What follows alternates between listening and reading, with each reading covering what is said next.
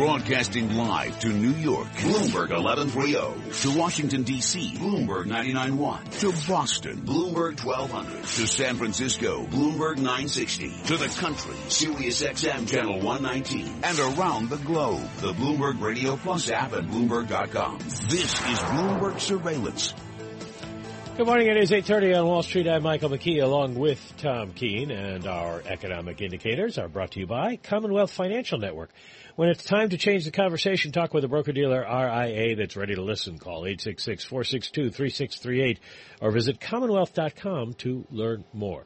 A slow week ahead, uh, Jobs Week, the first week of the month, always very big for indicators. Uh, this week, not so much. Today, the only thing we really have are the Fed's Labor Market Conditions Index, a lot of uh, labor market numbers, especially out of the jobs report, mushed together. It's supposed to come in at 1 from uh, 0.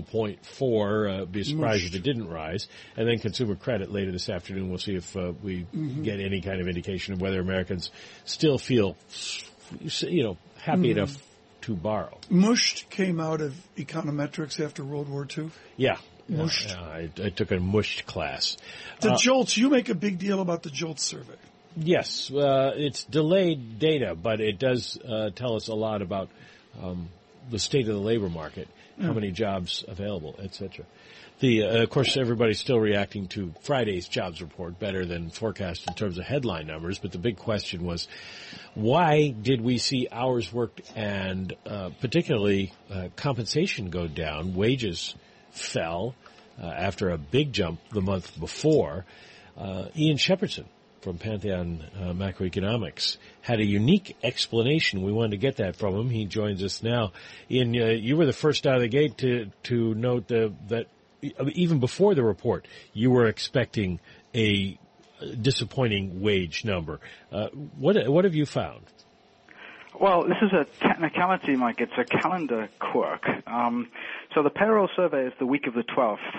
Um, and when the uh, the 15th falls on the following Monday or Tuesday, people who are paid semi-monthly, some of them get missed out of the wage numbers. Now, this isn't supposed to happen. Um, employers are supposed to recognize when those people are being paid outside the survey period and count them anyway when they report their wage data into the Bureau of Labor Statistics. But some of them clearly don't. And so there's a very, very consistent pattern going back over the past decade when, when the data first started to appear yeah. in their current form showing that nine times out of ten, when the 15th is a Monday or Tuesday, the wage numbers come in way below their previous trend, and then they tend to rebound a month or two later. So we don't lose anything permanently, but we do suffer what appears to be these sort of uh, substantially volatile uh, monthly swings in numbers which really ought to be quite smooth, uh, but they're not. And it turns out that a huge amount of that variation is because of this calendar quirk. December was one of those months, and we came in with a zero unexpectedly big rebound in January. Then February is another one of these crazy months, and we get a minus 0.1. So it's pretty consistent, and uh, you know, absent uh, any other substantive explanation for the, the February weakness, that's what I'm going for. Well, you'd be looking for then uh, a big rebound. What is the underlying state of wage growth once you smooth all this stuff out? Well, it's accelerating. It's certainly accelerating. The trend, stripping out the calendar quirks, is probably now at about 2.5, 2.6 year over year. This time last year it was 2.0. The year before it was 2.0. The year before it was 2.0. So uh, this has been quite a marked acceleration after a, a long time of very little action going on. Because the funny thing is, if you look at the wage numbers in real terms rather than in nominal terms, you'll find that they've been accelerating for quite a while, and they've been picking up in line with the tightening of the labour market that you can see in a whole yeah. bunch of surveys, NFIB and, and others. Um, and that tightening uh, is continuing, it has continued for some time, and is signaling that real wage growth has to pick up further. Now, what makes this difficult or interesting is that given that inflation has now bottomed out, and I think everybody agrees with that now that we've we've we've had the downward pressure on inflation starting to move a little bit to the upside. Um, the only way you can get real wage growth accelerating is for nominal wages uh, to pick up faster. Uh, and this is where things get interesting because I think this is the year when we hit the sort of rates of wage growth that the Fed perhaps begins to dislike. Uh, we don't know what that is, but Stan Fischer said about a month ago that he'd be comfortable right. to see wage growth at about three. well, we're not there yet, but I think by the end of the summer we will be, and by the end of the year we'll be at more like three and a half, and that's when things yeah. get very tricky well, for the Fed. I, I agree with that. Nicely explained on these dynamics and whether you're an optimist or a pessimist in the economy. The backdrop to wages, animal spirit, and nominal is sustained real GDP growth.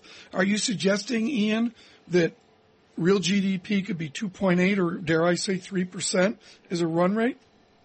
Uh, three is going to be difficult for the full year because we got a horrible base effect at the end of, of last year because the Q4 was so weak. But the, but in terms of the quarterly run rate, I think three is is plausible. Probably not for the first quarter, but for the second, third, fourth, three is is kind of my base case. And if we get that, then of course that means that a further decline in the unemployment rate is more or less inevitable. You know, we've seen a big pickup in the labour force in the last few months, but it's not sustainable at this rate.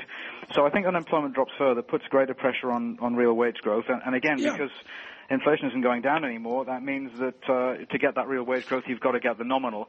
And the Fed, you know, looking back over the last 30 years, uh, there's a pretty consistent pattern of behavior on their part that when wage growth accelerates substantially, they tend to panic. Um, and this happens quite quickly, you know, in I the agree. very last cycle. Yeah, yeah. you know, they, we went from 2% wage growth, 2.5, where we are now, to 4% in just over a year.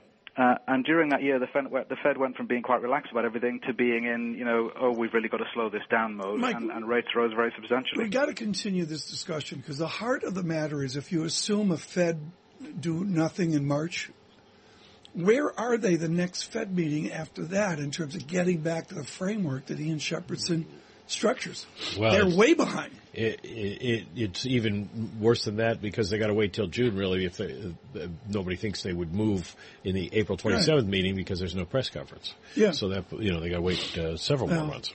I, I don't know. I find it fascinating. What you just heard there, folks, was very important. Again, Ian Shepherdson, look for that across the Bloomberg terminal. We'll continue with uh, Dr. Shepherdson here, but I also want to point out all of our interviews, Jeff Garten, Ian Shepherdson, and the rest, uh, out on iTunes and podcasts here uh, in uh, a bit. negative eight on the S&P. The Dow futures is negative 42.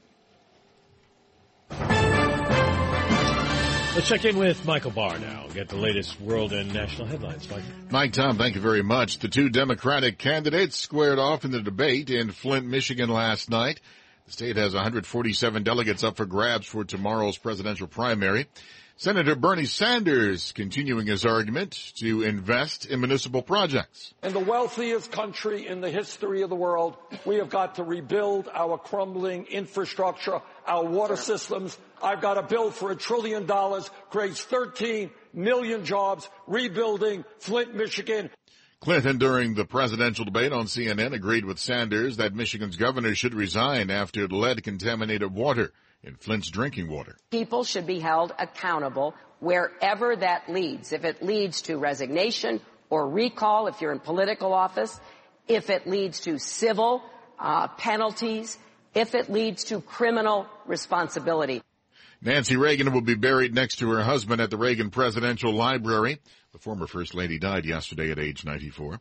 A spokeswoman for Jimmy Carter says the former president does not need further treatment for cancer. Global News, 24 hours a day, powered by our 2,400 journalists in more than 150 news bureaus from around the world. I'm Michael Barr. Mike, Tom? Thank you, Michael. Time now for the Bloomberg NBC Sports Update with John Stashower. John? Thanks, Mike. Rangers and Islanders, longtime rivals, but now when they play, it is truly a battle of New York City teams, and this year it's been all Islanders. They've won all three meetings at the Garden. They led 3 nothing five minutes in. They led four to three third period when the Rangers tied it, but with a minute and a half to go, Cal Clutterbuck scored off a face-off. Isles won six to four, two goals for Johnny Boychuk. Islanders go six and one on their road trip in Newark. All Penguins. They beat the slumping Devils six to one. Golden State Warriors an amazing 55 and six, but when they have lost, it's always been on the road, mostly by wide margins and mostly to bad teams, routed by the lowly Lakers 112 to 95 as Steph Curry and Klay Thompson together shot one for 18 on three pointers. There could be several local teams in the upcoming NCAA tournament, assured of one coming out of the Metro Atlantic as Monmouth will play Iona in tonight's final in Albany and at the Colonial in Baltimore, Hofstra will play North Carolina Wilmington. for the right to go to the NCAAs. Encouraging news for the Yankees. Masahiro Tanaka, two scoreless innings in his first outing since elbow surgery last year. Not many of the all-time greats end their careers with a championship victory. Peyton Manning did. He had already hinted this could be his last rodeo, as he says, and it was. He retires with five MVPs, two Super Bowl wins, almost all the career passing records. He'll meet the media in Denver today. With Bloomberg NBC Sports Update, I'm John Stashower. John, thanks so much. Appreciate that. On a Monday, as we move forward uh, through the week, we always do it looking at equities, bonds, currencies, commodities. Quiet on a Monday, always it seems after a jobs report. We did see adjustment yields higher off the jobs report, but the curve really didn't steepen all that much. It did a little. 101 basis points right now, 1.01 percentage points between the 10 year and the 2 year. That's a little bit steeper over the last number of days. The 10 year 1.90%, the 2 year 0.89%, even the 3 month T-bill lofty at a 0.27%. S&P futures at negative 8, Dow futures negative 48, and the yen is that global barometer churning 113.54. This is Bloomberg surveillance. Earnings for U.S. corporations up 1.5% if you leave out energy. Is that enough to keep wages growing? We'll continue our conversation with Pantheon Macroeconomics Ian Shepherdson here on Surveillance.